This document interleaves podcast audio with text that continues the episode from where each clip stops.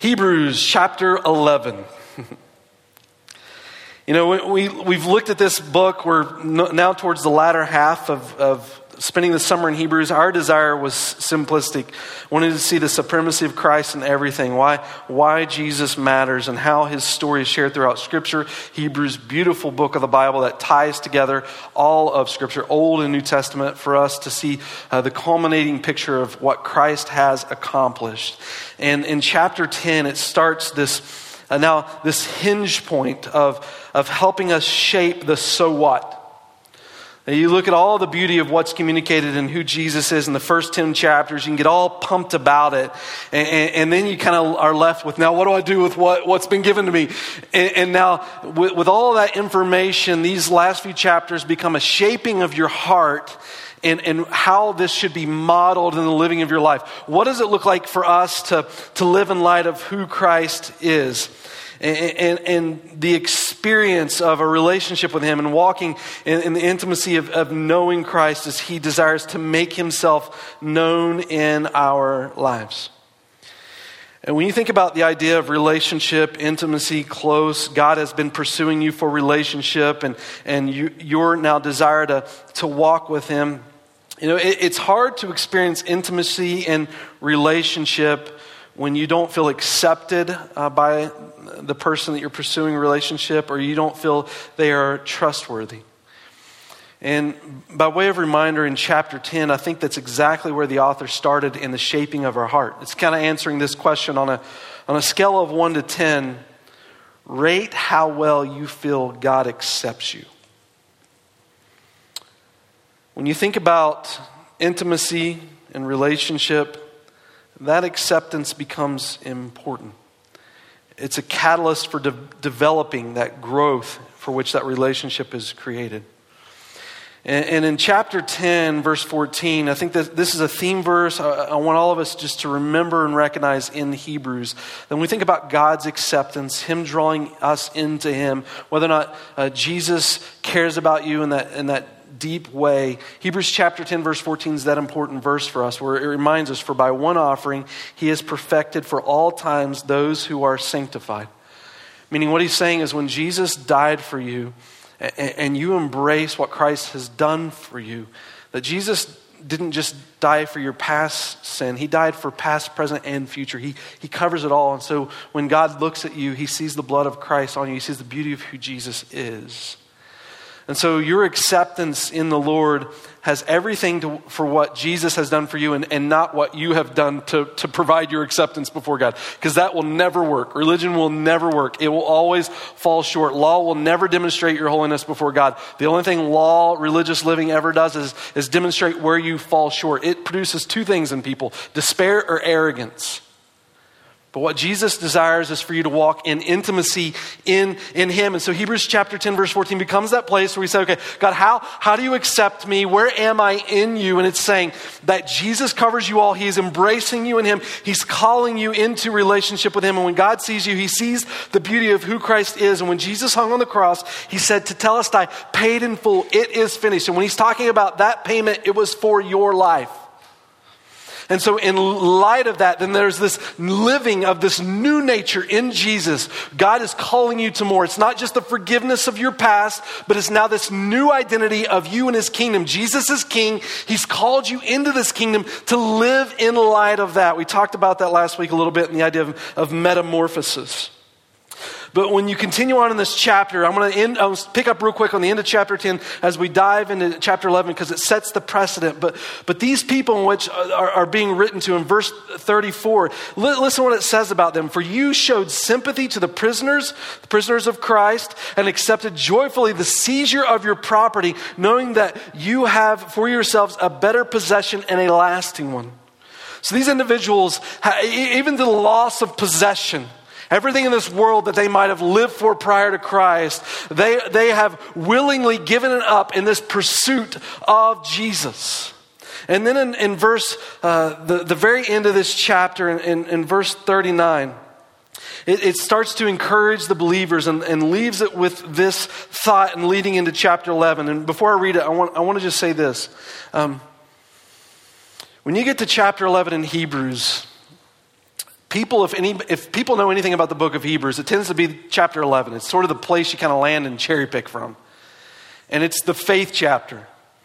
And it's very easy for Christians who know this chapter to sort of mentally check out and be like, yeah, I know what this is, the faith chapter, and let's, let's move on. But, but 36, verse 36 of chapter 10 reminds us of, of why, as followers of Jesus, this chapter becomes so important for us. Look at what it says. Um, it says, uh, verse 36, for you have need of endurance so that when you have done the will of God, you may receive what is promised. And verse 39, but we are not of those who shrink back to destruction, but of those who have faith to the of the soul. So, what defines us?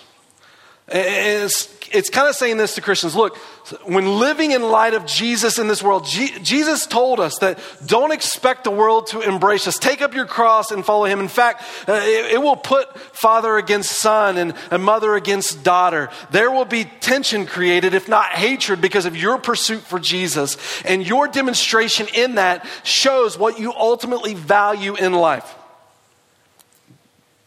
but it can wear on you. It can wear on you.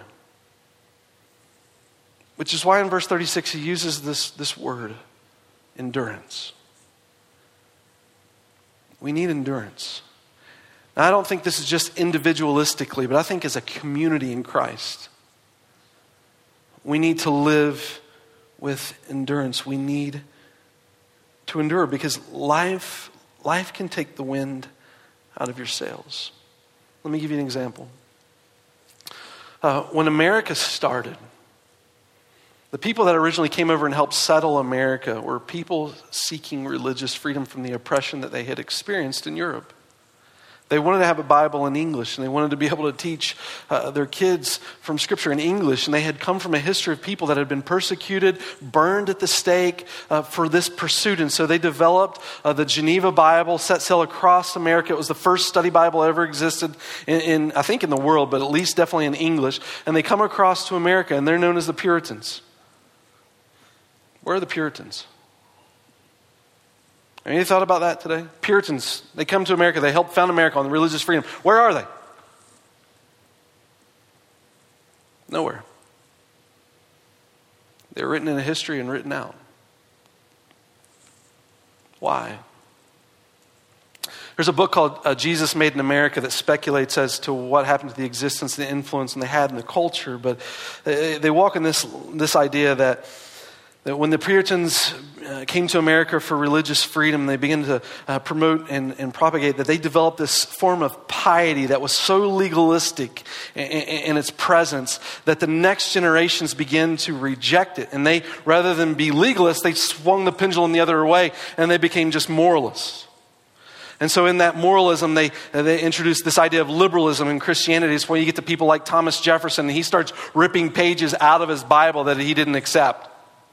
And so you have this legalistic piety, you have this, this uh, liberalism being expressed in the church, and in that, in both cases, they, they lose the centrality of their message.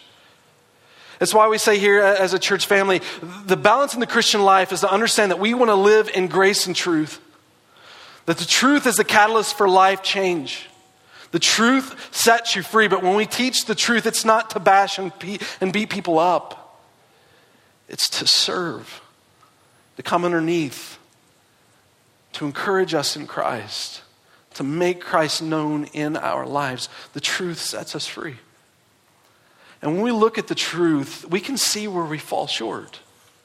But we also see the beauty of who God is and the transformation that He brings. And that's what makes His grace so important. God, God loves us right where we are. He may not love what we do, but He loves us right where we are. And, and we don't have the power to transform our lives because we have a sinful nature.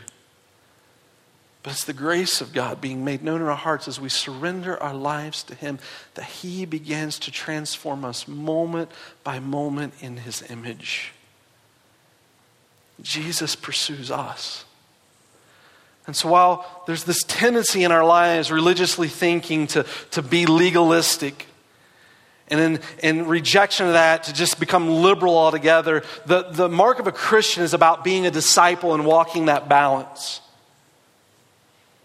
It's, there's actually a book called Great, The Grace and Truth Paradox in Our Lives, but, but to live this out with endurance because what could be written about us as a church is the same story of the Puritans.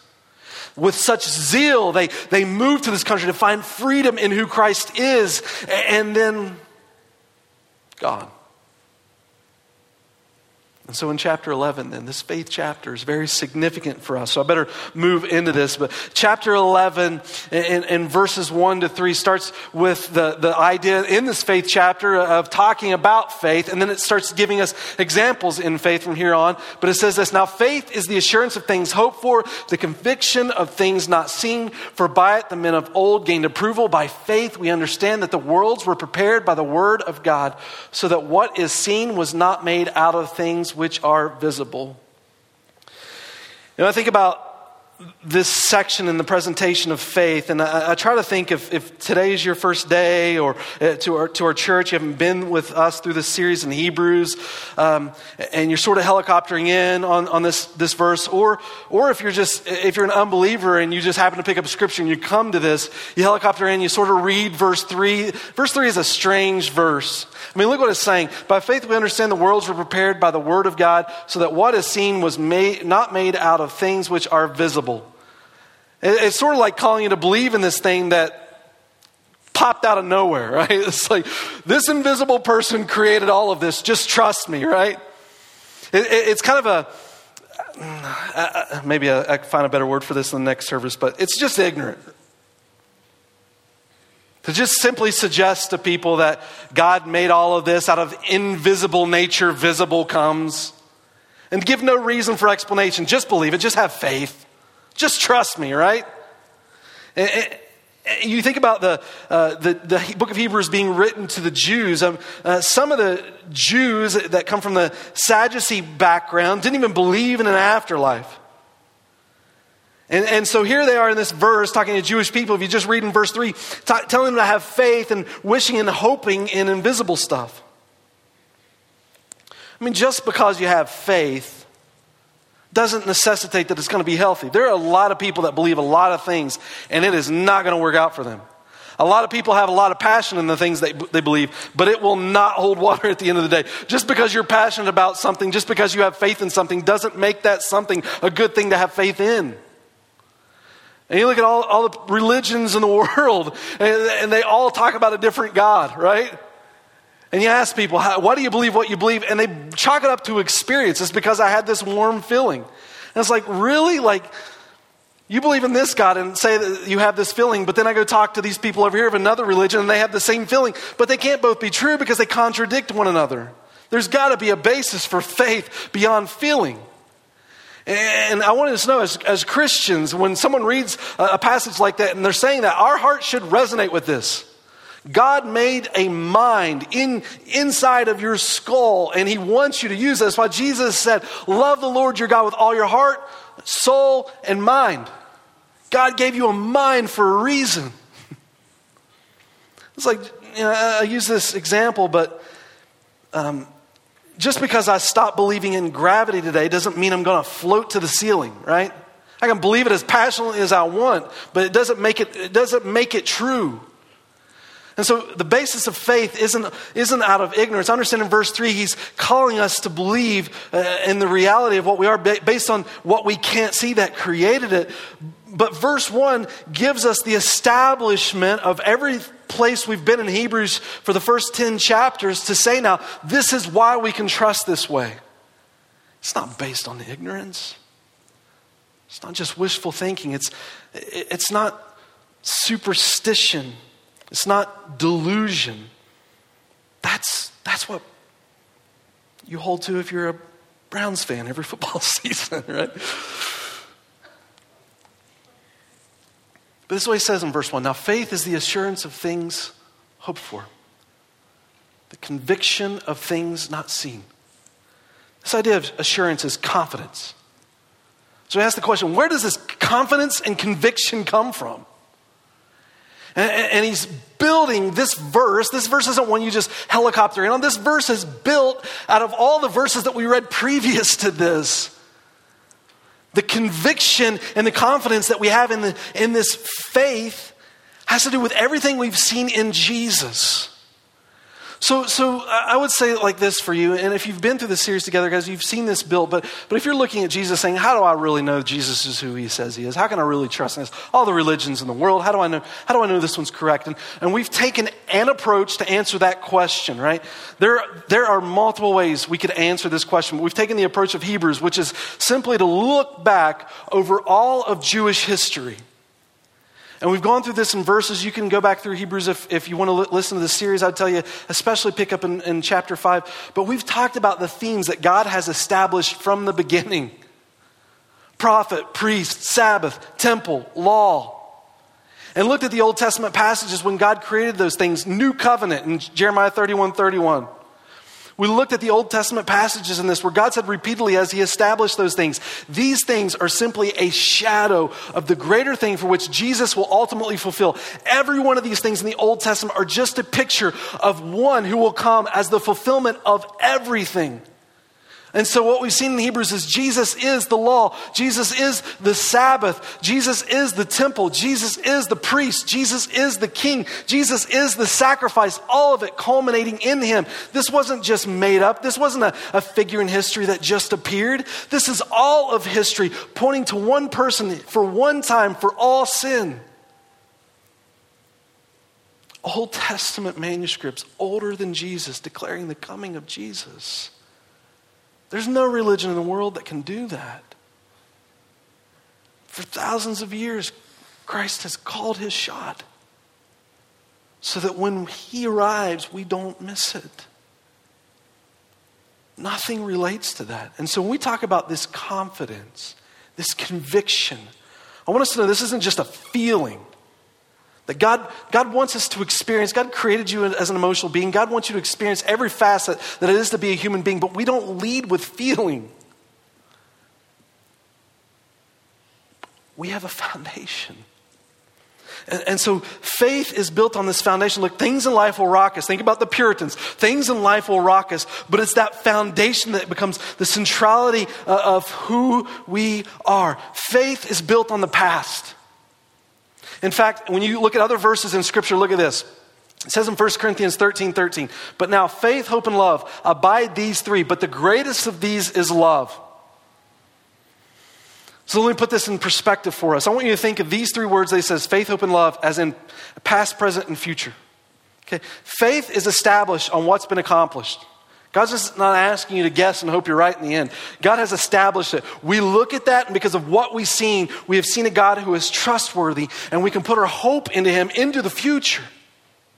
So faith is on the establishment of the past, hope in the future, and because we're secure in these two places, and you can love right where you're at. When you don't know what to do with your past, and you're dealing with the uncertainty of a future, it's difficult to appreciate the moment. But when you're secure in your faith and resting in the hope in a God who's demonstrated himself trustworthy, then you can appreciate the circumstance for which you're in. Love, right? And so faith, faith for us, uh, so significant in the living out of what God calls, because it's the foundation for which we build for everything in the future, both in the present in love and, and what is to come in hope. And so he says in verse 2, which I, I know I skipped by, for it says this For by it the men of old gained approval. And so now what he's going to do is he's going to start showing how in this faith demonstrated over and over that we are inspired by the hope of others. And, and he starts to lay out for us then stories of individuals who exercised faith and the beauty that it presented in this world. And I would tell you guys, I think, even based on this passage, and we'll see this in, in Hebrews chapter 13, I think in, in verse 7, if my memory serves me right, where not only do we look at the stories of the Bible of people who exercise faith, but that story of faith continues to be written. Find some heroes, not just in Scripture, but even, even to today, and even, even some dead guys of recent. I mean, that's part of the reason every time we've gone to Hebrews, at least that I can remember, we've ended in some picture of church history. Because that faith and seeing that faith lived out continues to inspire us in our living. So he says, by faith, Abel offered to God a better sacrifice than Cain, through which he obtained the testimony that was righteous, God testifying about his gifts. And through faith, though he is dead, he still speaks. His life lives on. By faith, Enoch was taken up so that he would not see death, and he was not found because God took him up, for he obtained the witness that before his being taken up, he was pleasing to God. And without faith, faith, it's impossible to please him. I'll stop right there. He's going to share us example after example. I'm not going to read them all. If you want to read them all this week, you can. Hebrews 11, read them all. Okay, great Bible stories of faith being exercised. But one of my favorites, I, I, I think I, I, really love, is Enoch, is because Enoch is in uh, Genesis chapter five, and he sort of just disappears. Like God just comes and gets him, and and then it tells us about um, one of his descendants, Methuselah. And it says these weird things about Methuselah in Scripture. It just says he got really old he was the oldest person ever lived, 969 years. Such a weird thing to say in the Bible. You ever wonder why in the world does it even tell us that? It's only so you get a Bible trivia question right and you look smart to all your friends, right? There's a little bit more to that. The Bible doesn't say things just to say things, it's very intentional. Methuselah's name, if you translate it back in the Hebrew, it literally means after him comes judgment. And what happens right after Methuselah? The flood. So, here in the story with Enoch, you see God removing those that pursue him. Then he allows Methuselah to sustain longer than anyone that has ever lived 969 years. That is crazy old, right? And 969 years, Methuselah lives, but his name was a pronouncement to the people that had turned wicked. And it's a demonstration of God's grace. That Methuselah lived on as a warning to the people that after him is coming judgment. Turn to the Lord. And Enoch was the beautiful example that walked with God. And then in verse 6, it says this as if to turn up the heat. Like, not only are we saying faith is important, it's just not something that you do, it's everything that you are, right? You're created as a worship being. You will put your worth, value, and meaning in something in this world. You will look for something around you to, to demonstrate the, the, the image that you are.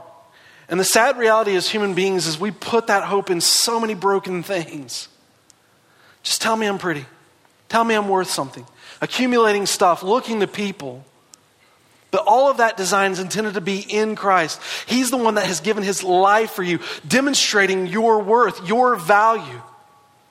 And so he's saying, as if to turn, uh, turn the temperature up on this, without faith, we're not saying that you just should have it, but it is impossible to please him. You're not working your way there, but rather trusting what He's already done.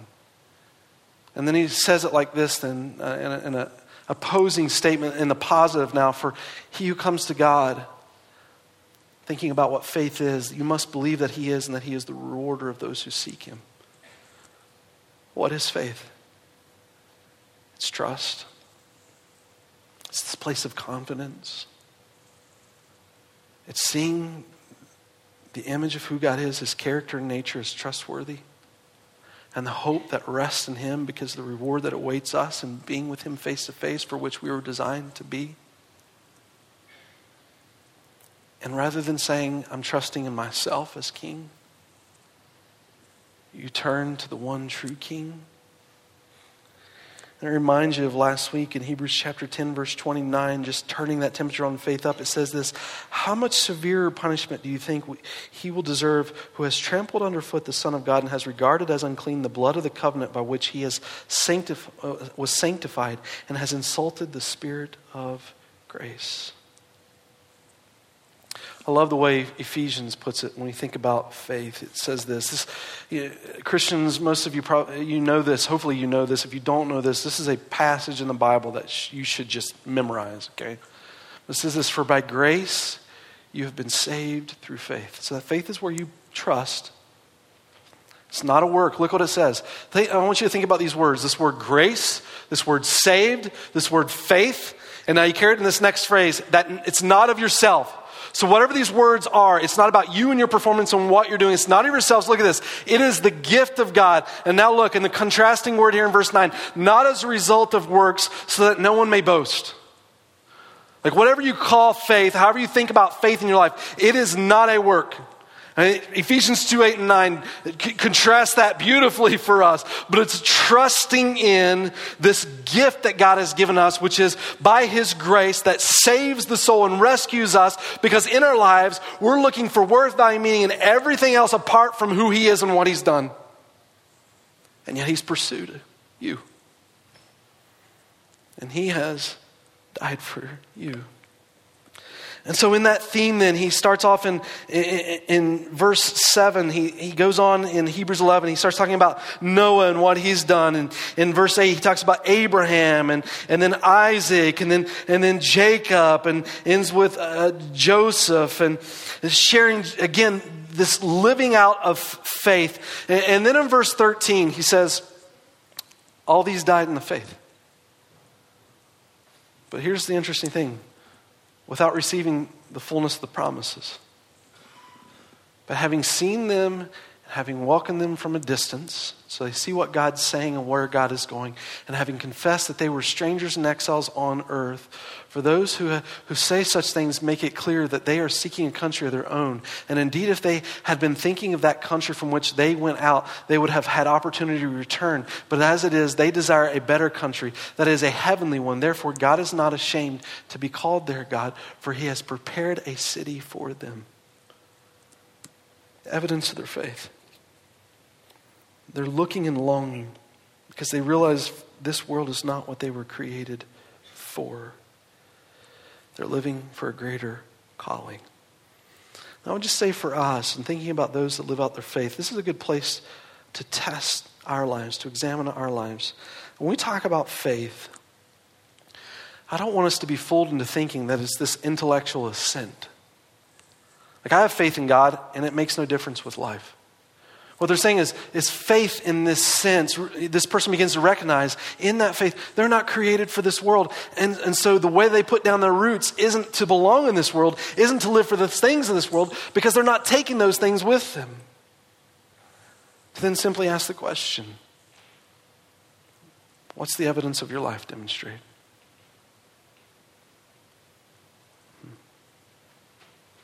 Where is your hope?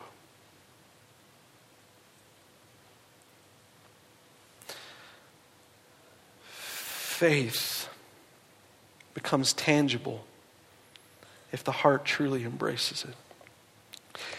He goes on from there in verse 17 and he continues with the theme again with Abraham, Isaac, Jacob, Joseph. Verse 23, he starts talking about Moses and the faith that he expresses. I'm going to sum all these up in just, just a moment. And then, and then the idea of Jericho falling and, and Rahab and where she stood in that midst. And, and then he just says this. He goes to this whole living of faith. And that's, that's your identity in Christ, continuing that faith. And he says this in verse 32. What more shall I say? For time will fail me. That's why I'm skimming this this morning, because time's going to fail me, right? Time will fail me. If I tell of Gideon and Barak and Samson and Jephthah and, and David and Samuel and the prophets, I, I mean, he could go on and on. This is the living out of, of, of faith. And, and he, he does continue to share what happened in their life and the things that they saw conquered in kingdoms and righteousness and lion's mouth closed and, and fires quenched and the escaping of swords and strongholds broken and mighty war taking place. And he goes on and on, the, the living through the, the, the torturing in these circumstances. Beautiful, powerful stories. And you know, guys, sometimes when I see these stories of Scripture, I begin to start looking in the mirror. and in comparison to these stories, I think sometimes that we ourselves can look at these and think, you know, I'm not them. I am not a King David. I am a, if anything, when it comes to faith, I am a faith failure, right? I'm not, I'm not what these stories are, which is a, which is a shame to get to that place because the reason they share these, these stories uh, is so that we are encouraged by the faith of others, right? But let me just remind you, in, in case we put these people on a pedestal, let me just remind you of who these individuals were. I mean, Abraham came from a land, Ur of the Chaldeans, where, where they, they worship pagan gods. I mean, his name before Abram was to honor pagan deity. Abraham wasn't obedient in every way that he followed God. Uh, Jacob was a deceiver. Joseph was arrogant. Moses had a, a, speech impediment and he didn't want to do anything that God called him to do. I mean, Rahab, when you look at the, this passage on Rahab in verse 31, we don't operate by a last name basis for anybody, but they give one to Rahab here. Look, by faith, Rahab the harlot did not perish. You know, like who wants to walk around with that label in their life? You know me, Rahab. We mean the Rahab down the street? No, no, no. I'm talking about Rahab the harlot. Oh, yeah, that one, right? I mean, you're forever labeled. Every time you read about her, it's always got the tagline. Or what about King David?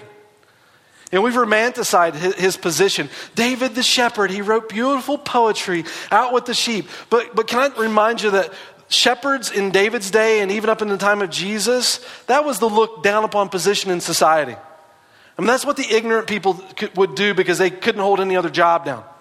Ah, just send them out with a sheep. At least they're doing something. These people weren't warriors because of because of what they had within themselves. And you think about Ephesians 2 8 and 9 For by grace you are saved through faith, not of yourselves, as a gift of God, not of works, lest anyone should boast. For me, the, the next verse is the beautiful verse For you are created in Christ Jesus for good works.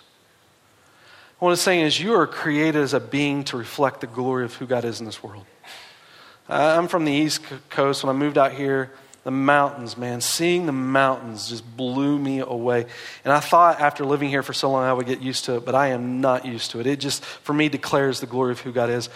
But you think about you, different than any creature that exists, you're made in the image of God. That is the most beautiful expression of the glory of who your God is. Created in Christ Jesus for good works. And that idea of created for good works, it's, it's literally saying that you are God's poem. You're his art, his masterpiece, created in him for good works. And what makes faith so brilliant is that faith is not about it's not about you. But rather it's about the beauty of what you trust in. And what makes your faith so powerful? Because it's not about the size of your faith, but it's about the object of your faith. You can have all the faith in the world, but if what you trust in isn't dependable, it doesn't matter. But you can have just a little bit of faith. And if it's in the glorious King, it makes all the difference in the world. It's not about the size of your faith, but the object of your faith. That's why, that's why Jesus said to his disciples, faith of a mustard seed moves mountains. He picked the smallest seed that he could think of within that cultural context. And he's saying to him, it's, it's not the size of your faith. It's not the size of your faith, it's the object of your faith. Because when you take the size of that faith, no matter how small it is, and when you put it in what is trustworthy, and you begin to walk with that trustworthy God every day, what it does with your faith is it grows into this huge mustard tree, this tiny, tiny seed. But it's not been because of you, it's, be, it's because of what you've trusted in and the dependability of what it represents. And so here's what faith is it's surrender, it's rest. And the trustworthiness of Christ, it's laying it all down and saying, God, you are sufficient for me. And I look at the stories of these that have walked by faith, I recognize in the back of all these stories it shares in Hebrews chapter 11 that some of these people, they failed. And they failed on a public display in grandiose ways. But you know, when you think about failure and you relate it to your own life, when I fail, what I've learned in this faith journey is I've learned another way my soul is not surrendered to God. But I have another opportunity because of His grace. Just to lay it down again and say, God, it's for the beauty of who you are. Faith is not about what you're going to accomplish. I'm not telling you today, go have faith so that you can do a bunch of stuff. I'm telling you, have faith so that you can rest in the one who's more than capable of transforming your own heart in this world. God's not about results, guys. We talked about this last week. God, God's not about the result. God doesn't need you, but He wants you. And the only thing that God looks for us in our lives isn't, we're not going to come before God and talk about all our accomplishments. He Just wants you faithful. What he wants is you. Verse 39 and 40. Let me close with these verses and I'm going to share a moment in church history. and all these things, having gained approval through their faith, did not receive what was promised. Like they're saying this faith was still looking for the coming of Jesus. When you consider these Old Testament saints, they're still looking for the promises in Christ. They realize that the full picture hadn't come yet, and Hebrews now ties it all together for us. So here they are living this out. But because God had not provided something better for us, so that apart from us, they would not be made perfect. So it's saying this that God is culminating all of history now in this picture of faith, of which now you have become a part of, of which you belong. It's really uh, declaring to us that the, the story of faith is still being written, and now we have, been, uh, have become a, a part of that story. Um, I was reading a book. I read a lot of books, so I can't remember what book this came out of, but whoever I was reading um, was talking about a, a, conversation they had a, with a young lady named um, Margaret. She wasn't young anymore, but when she was young, she was talking about being a Christian in China. I think her parents were Christian missionaries in China. And when the Japanese uh, conquered China in World War II, they put people in, in camps, in prison camps including Christian missionaries. And, and this young girl found herself in this, in this camp, or, uh, uh, Margaret. And she was telling this story about this person she referred to as Uncle Eric. How Uncle Eric took care of all the young people that were there and, and ministered to all the people. He kept the faith. And, and she referred to him as Jesus in running shoes. And as she's sharing this story about Uncle Eric, they begin to realize Uncle Eric was a very popular figure that everyone knew at the time. Uncle Eric's name was Eric Liddell. Eric Liddell was, um, I believe he was from Scotland. And he grew up as a missionary kid in China. And Uncle Eric was where we get this, this story, Chariots of Fire. If you've ever seen that or familiar with that. Uncle Eric had a gift. He was fast. And he went on to win the Olympics in the 400 meters. What's interesting about Uncle Eric is his best, his, his best race was the 100 meters. But in the Olympics, he didn't believe in doing anything on Sunday. He used that for worship. And so, because they had that event on Sunday in the Olympics, he refused to run the 100 meters. And instead, he chose an event that wasn't his best event, the 400 meters. And he went on to win the gold medal. After he won the gold medal, he went back to China, of which he was a, a kid at, became a missionary, ministering to people there. And he found himself in the same camp with Margaret, as well as other young people whose um, were there as missionary kids, and different people were in this camp. But at one point, even Winston Churchill arranged for his release um, from this camp. And Eric was, he had, married, had three kids, and he chose to give up his spot that Winston Churchill had secured for another lady in that camp who was pregnant. And he stayed there and he continued to minister to the young people. One, one man named David Michell, he went on to become a doctor, talked about how Eric taught the, taught the kids uh, familiar songs, and, and he remembers them teaching through 1 Corinthians 13, which I read a passage faith, hope, and love. Greatest of these is love.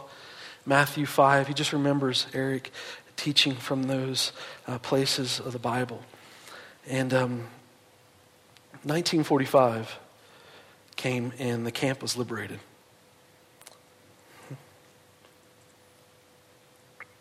But not, not Eric Liddell, Just a few weeks before he died he uh, developed a brain tumor. Never saw his wife and kids again. Once he got put in that prison camp, that was it. And they said his dying breath, he lay in, in, the, in the infirmary and, and was close to death. And the last words he uttered, it is complete surrender. And he slipped into a coma and he died. A little over 40, right? But you think about what this chapter is. The faith chapter. And what God calls us to in Him. Guys, maybe, maybe in this room someone goes out to be the next Billy Graham, I don't know, Jonathan Edwards, whatever. I can tell you anything that you accomplish, None of it matters apart from this. Faith and a God who is dependable and one who is secure. This message has been brought to you by Alpine Bible Church in Lehi, Utah. If you'd like more information, please visit us online at alpinebible.com.